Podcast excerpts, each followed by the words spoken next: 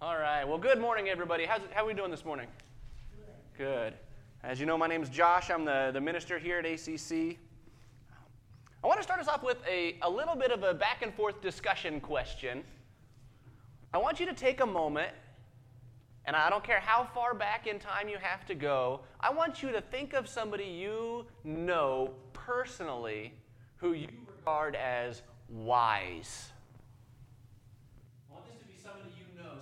Close relationship. Maybe it was a, a father figure, maybe it was, it was a coach or a teacher, uh, maybe it was your mom. Think about that person. You're having a conversation with that person who you believe is wise.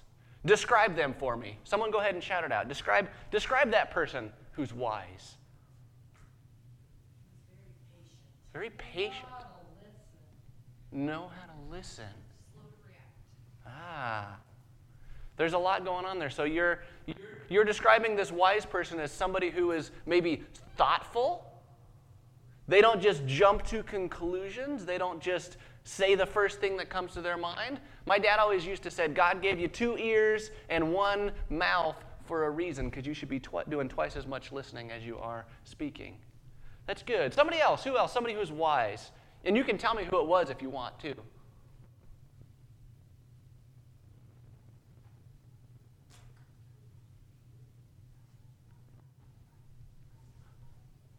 I know for me, I can think of a couple of, of coaches that I had uh, back in school who I thought were very wise. And yeah, they fit that bill. They were, they were generally centered, not much moved them. So you have this picture in your mind of this wise person.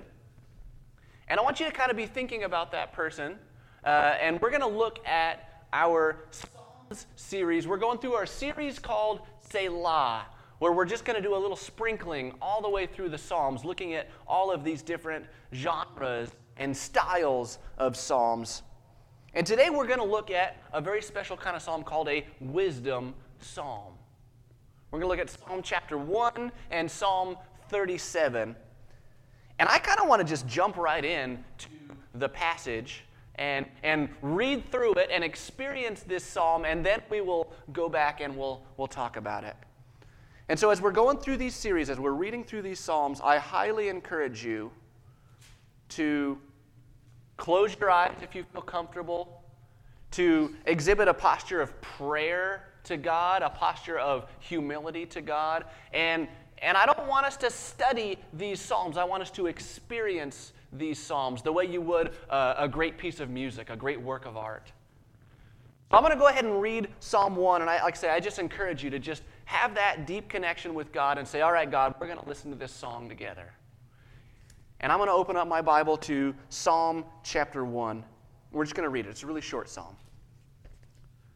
Psalm 1 says, Blessed is the one who does not walk in step with the wicked, or stand in the way that sinners take, or sit in the company of mockers, but whose delight is in the law of the Lord, and who meditates on his law day and night.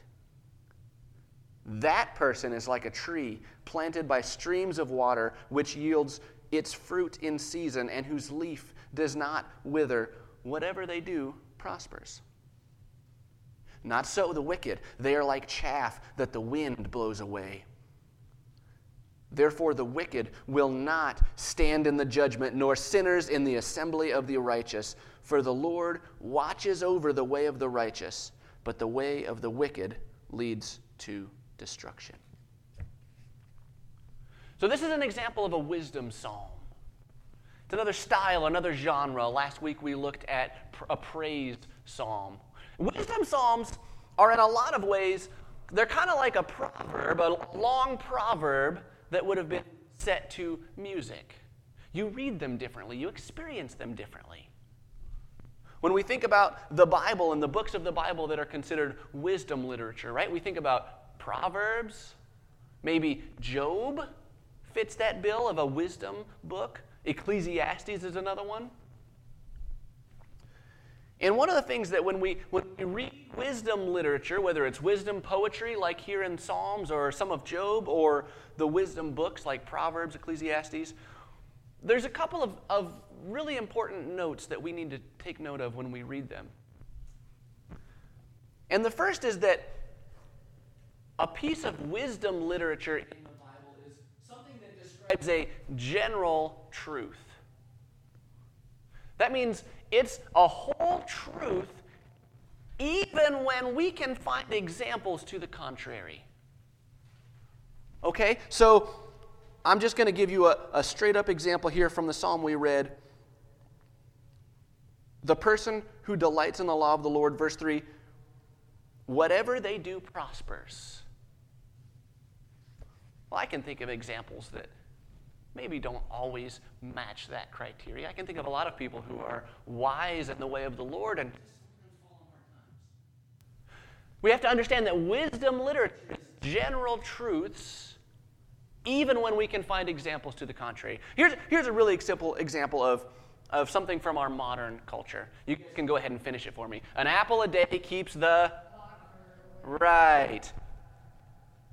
I can eat an apple every single day and still end up getting hit by a truck and the doctor, right? Okay. But it's a general truth that if you eat healthy food, you will have to go to the doctor less. So that's what we're looking at. Um, another example from the, the actual book of Proverbs. I just picked this one at random here, actually. Uh, Proverbs 20, 13 says, Do not love sleep or you will grow poor. Stay awake, and you will have food to spare. Now, this is a general truth. Most of the time, if you wake up early, if you get a good start to the day, if you go to work, if you put in a hard day's work, and you get a good sleep at night, you're going to be successful. Does that mean that every single person who wakes up early and, and gets a good sleep at night is going to be successful every single time? No. We understand that. There's plenty of rich, successful people who work the night shift. And there's plenty of people who are falling on hard times even though they're getting up and they're waking up early and they're hustling. But we don't, what we don't do is we don't throw the baby out with the bathwater. It's another general truth, by the way, that we use in our modern culture. We don't throw the baby out with the bathwater. And that's going to be important a little bit later as we come through in Psalm 37. But I want you to keep that principle in the back of your mind as we're reading through this, these wisdom psalms. What's interesting about the way we describe wise person, and when we look at what the Bible talks about as somebody who is wise, by and large, somebody is considered wise biblically based on one single criteria whether or not they listen to and obey God's word.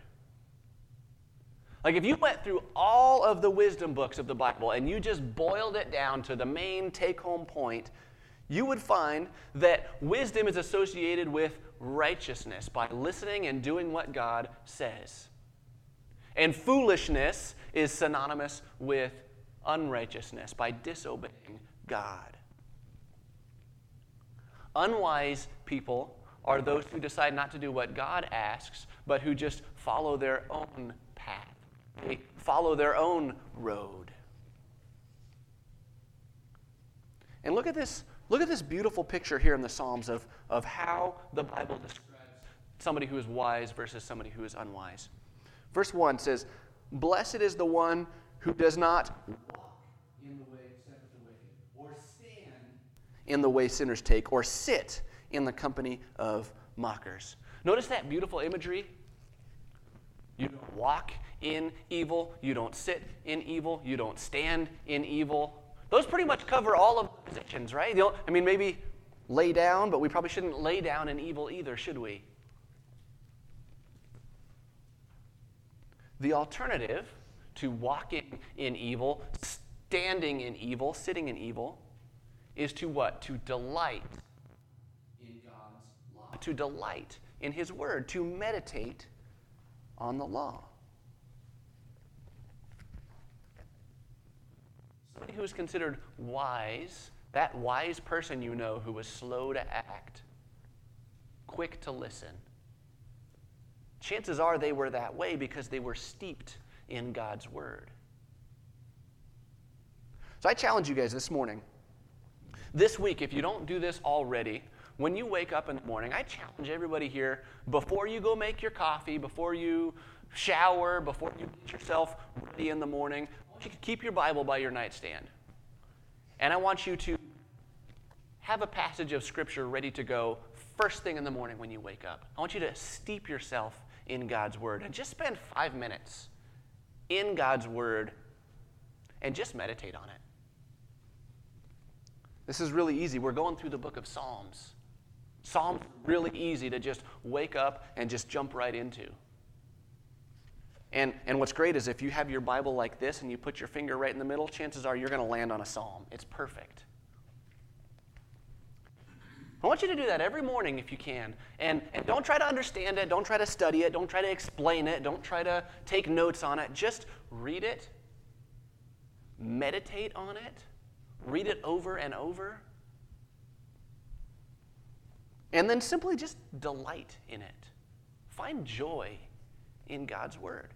And what you will find is that if you do that, you will gain wisdom. You will grow simply through immersing yourself in God's Word, who, by delighting on His law and meditating on it day and night. I, I reference this to uh, the, psalm, the song we sang earlier. Um, when you grow in wisdom, when you grow in God's Word, you become like a tree planted by streams of water which yields its fruit in season and whose leaf does not wither. Whatever they do prospers. But not so the wicked. They are like the chaff that the wind blows away. I'll tell you a story about a man who planted two trees, two oak trees, a pin oak and a bur oak. The man goes out and he plants both trees at the same time. And they're both oak trees, but just a different type of oak tree. And so as they're growing, as they're germinating and starting to become this little bitty tree, the, the acorn that the man uses looks almost identical. The leaves that come up out of the ground right at the beginning look almost identical. If you know anything about oak trees, and these particular types of oak trees, well, a pin oak grows at about twice the speed as a bur oak. So this man, he plants these two trees, he waters both of the trees. And after that first season, the pin oak is about twice as tall. It's about two feet tall, whereas that bur oak is only about a foot. And the pin oak looks over at the bur oak and says, I guess some of us are just better trees than others. As a season goes by, the winter comes, the leaves fall off. The next spring, both oaks grow, and that pin oak grows another two feet. It's about four feet tall now, and that bur oak is only two feet. And this goes on for a couple different seasons, and the pin oak keeps looking over at the bur oak and says, I guess some of us are just better trees than others.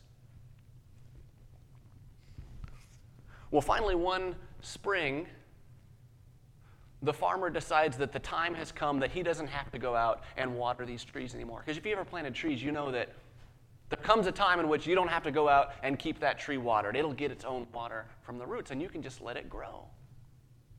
So that spring, he decides now is the time I'm going to let these trees grow on their own. And that spring, it starts to get a little bit warm outside, and the leaves on that pin oak start to get just a little bit yellow.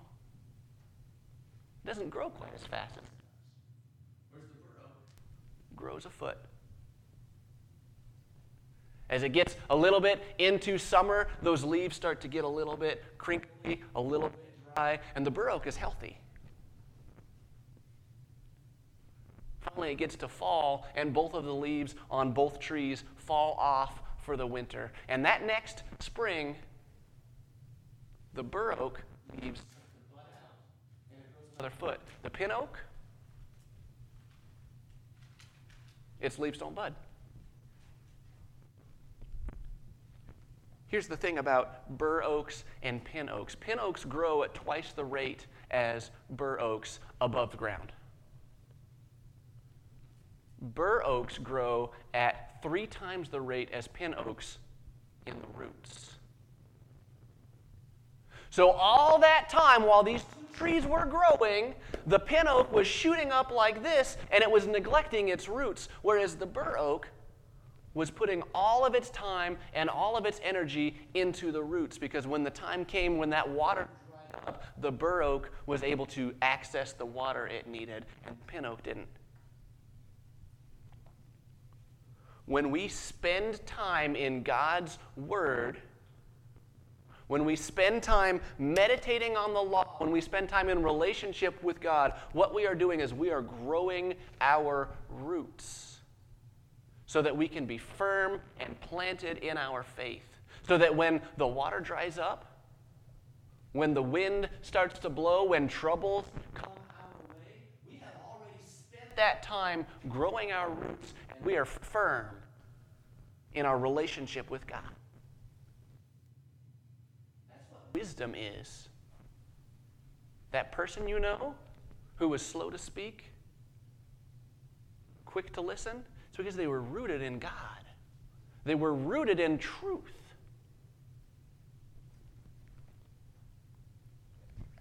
I invite you to, to turn to our second psalm this morning. It's going to be Psalm 37. This one's a little bit longer, but I, I think it's going to be worth it if we just read through it. So, again, I, I encourage you, if you want to read along with me, that's great. If you want to close your eyes and just experience this psalm, do that as well. Read Psalm 37. It says, Do not fret because of those who are evil, or be envious of those who do wrong. For like the grass, they will soon wither, like green plants, they will soon die away. Trust in the Lord and do good. Dwell in the land and enjoy safe pasture. Take delight in the Lord, and he will give you the desires of your heart.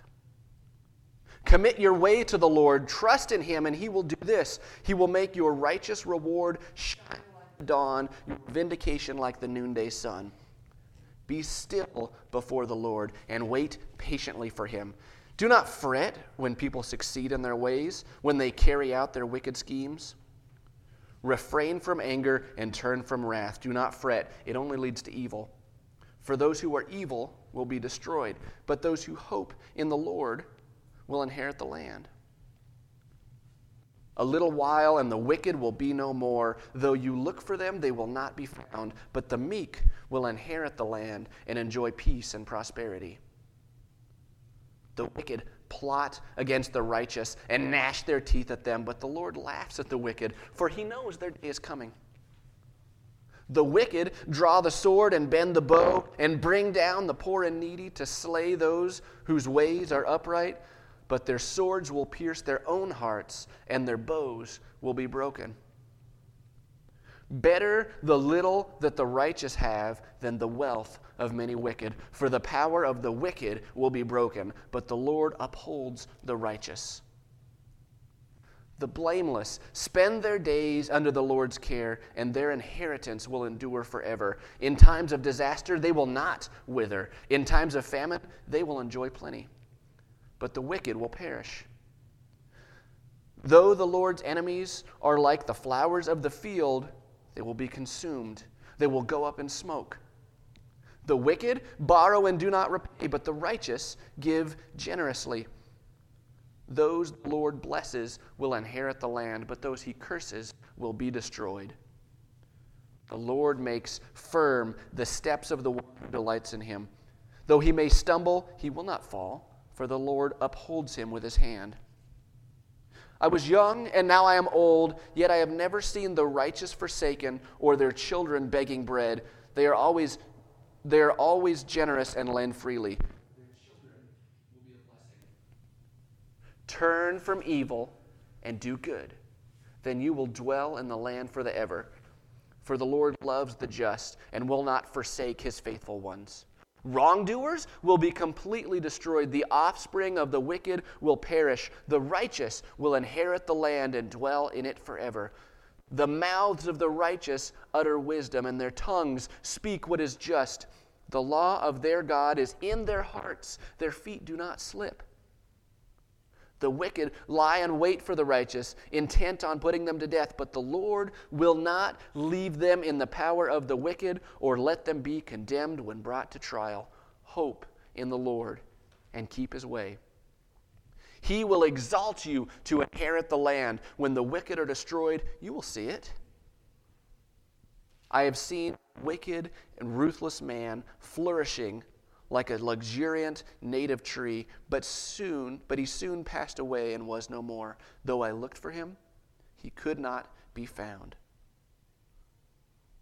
Consider the blameless, observe the upright. A future awaits those who seek peace, but all sinners will be destroyed, for there will be no future for the wicked. The salvation of the righteous comes from the Lord. He is stronghold in times of trouble. The Lord helps them and delivers them. He delivers them from the wicked and saves them because they take refuge in Him.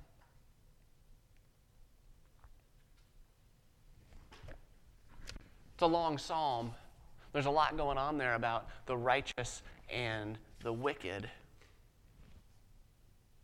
It starts off Do not fret because of those who are evil, or be envious of those who do wrong. For like the grass, they will soon wither. Like green plants, they will soon die away. Trust in the Lord and do good. Dwell in the land and enjoy safe pasture. That enjoy safe pasture, your Bible might say something like befriend faithfulness, or it might say uh, you will be fed. Uh, there's a lot of different versions there. It, it literally says the I can get from the Hebrew to the English is pasture faithfulness. Or, or maybe you could say graze on faith or feed on faith. It's a really hard one to get from Hebrew into English, but it's, it's this imagery of sheep on pasture. And it's unclear from the original language whether the idea is that we are the sheep and we are feeding on God's faithfulness and it is filling us up, or whether it's supposed to be that we are the shepherd and we are feeding our flock on faith.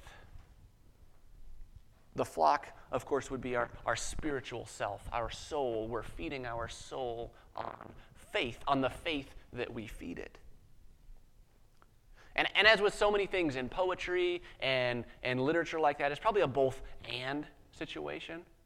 We're both feeding our faith and also feeding on God's faithfulness. But when we are immersed in God's Word, we are cultivating our faith. When we're grazing on faith, we are taking that tree, we are feeding it, and we are allowing our roots to grow deeper and deeper.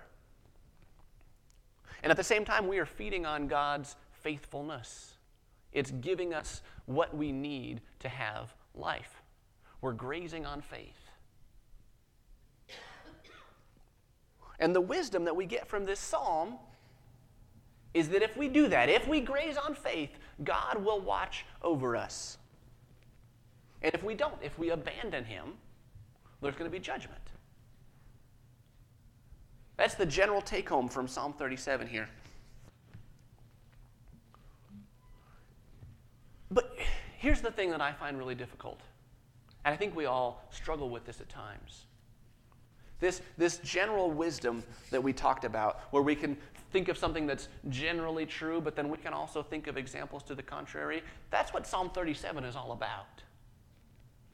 Psalm, Psalm 37 is giving us an answer to this question. If God promises us that if we're faithful, He'll take care of us, if we're faithful, He'll watch over us, and if we're wicked, we're going to have trouble, well, then why is it that I can look around and see so many wicked and evil people prospering in the world? That's hard, isn't it? Let's, okay, let's, let's get real here for a second. Right now, today, there are people who are making millions of dollars through illegal drug smuggling. You know, 2020, the DEA seized over 550 tons of narcotics coming into our country. 550 tons. And that's, that's just the people who got caught. Imagine how much hurt and pain is flowing through our country because people are making millions off the backs of people with addictions. There are people in this world today who are immensely wealthy through human trafficking, kidnapping rings, child trafficking, slave trades. These are all things that are happening right now. You want to talk about wicked? You want to talk about evil? That's pure evil in the world. We're not, we're not talking about, oh, you know, sometimes uh, I go out back and I smoke a cigarette, or, or sometimes I stub my toe and a four letter word slips out. We're not talking about that kind of evil. We're talking about wickedness. And I will be the first to show my weakness as a Christian here. The Bible says, do not fret over wickedness and evil. I will just show my weakness. I do fret about that. I do more than fret about it. I get mad. Mad is probably the nicest word that I can use to describe that.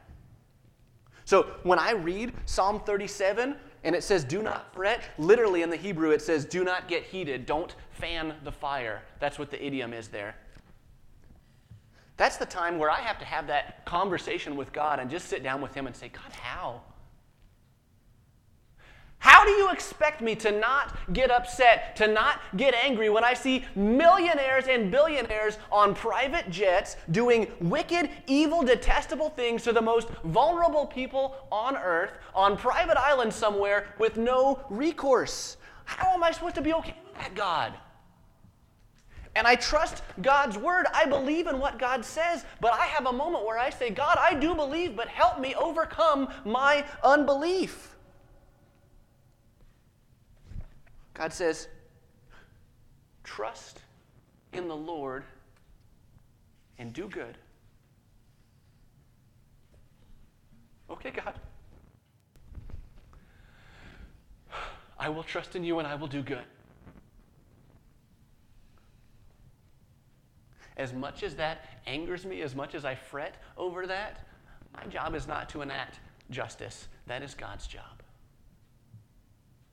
Trust in Him and do good. Paul says in, in Romans 12, he says, Do not take revenge, my dear friends, but leave room for God's wrath. For it is written, It is mine, that's Him, not me, mine to avenge. I will repay, says the Lord. Part of biblical wisdom is being able to look around at the evil that exists in the world and having the wisdom to step aside and trust that God is good and God is just. No matter how much I want to go and be an agent of God's wrath, that's not my job. That's His job. I need to trust in Him and focus on doing good. I have this lane, and I need to stay in that lane and leave the judgment to Him.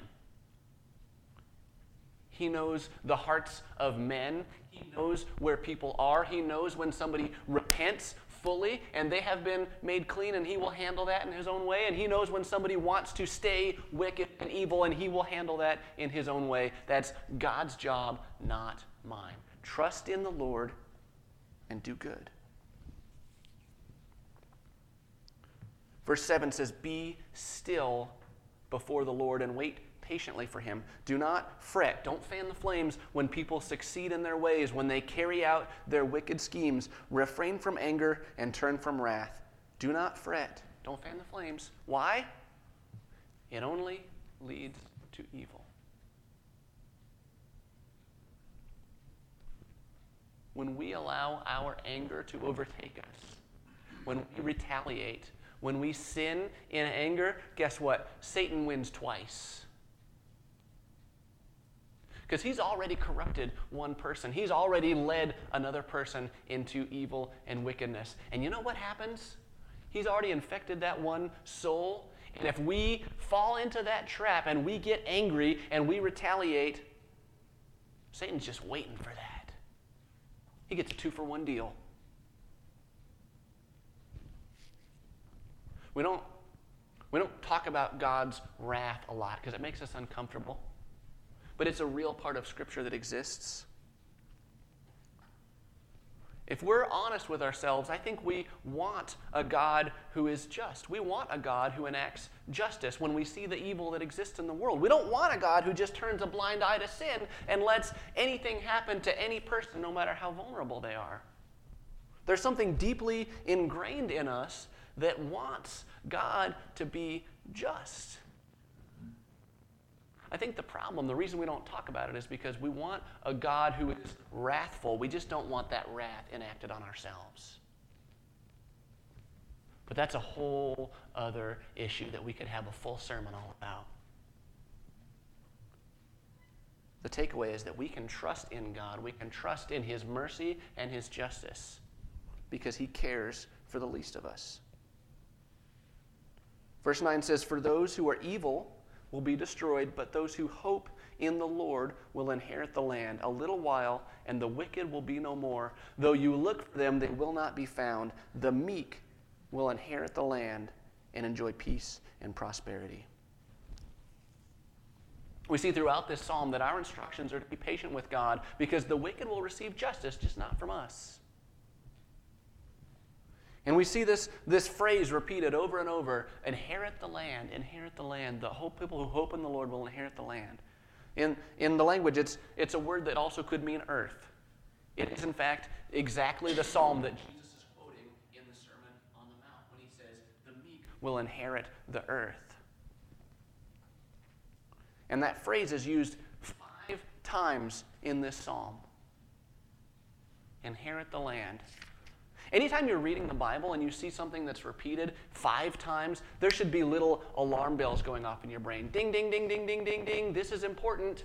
God said it five times already. Maybe I should start paying attention. In case you wanted to highlight that, it's in verses 9, 11, 22, 29, and 34. Inherit the land. Real side note could somebody uh, go Uh, send a message to bring our kids up. Uh, those who hope in the land will inherit the earth. Inherit the land. The meek will inherit the earth. The ones the Lord blesses will inherit the earth. The righteous will inherit the earth. Hope in the Lord. Keep his way. He will exalt you to inherit the earth. Notice a pattern here about the people who are going to inherit the land, people who are going to inherit the earth those who trust in God, those who immerse themselves in God, who obey God. And to, to an ancient Jewish audience, to David's original audience, the land is probably Jerusalem that they're thinking about. They're thinking about the actual nation of Israel. We might be sent to Babylon someday, we might be attacked by our enemies, but we are going to inherit this physical piece of property. Well, as Christians, we have an understanding that inheriting the earth takes on a completely new meaning when we think about the return of Christ.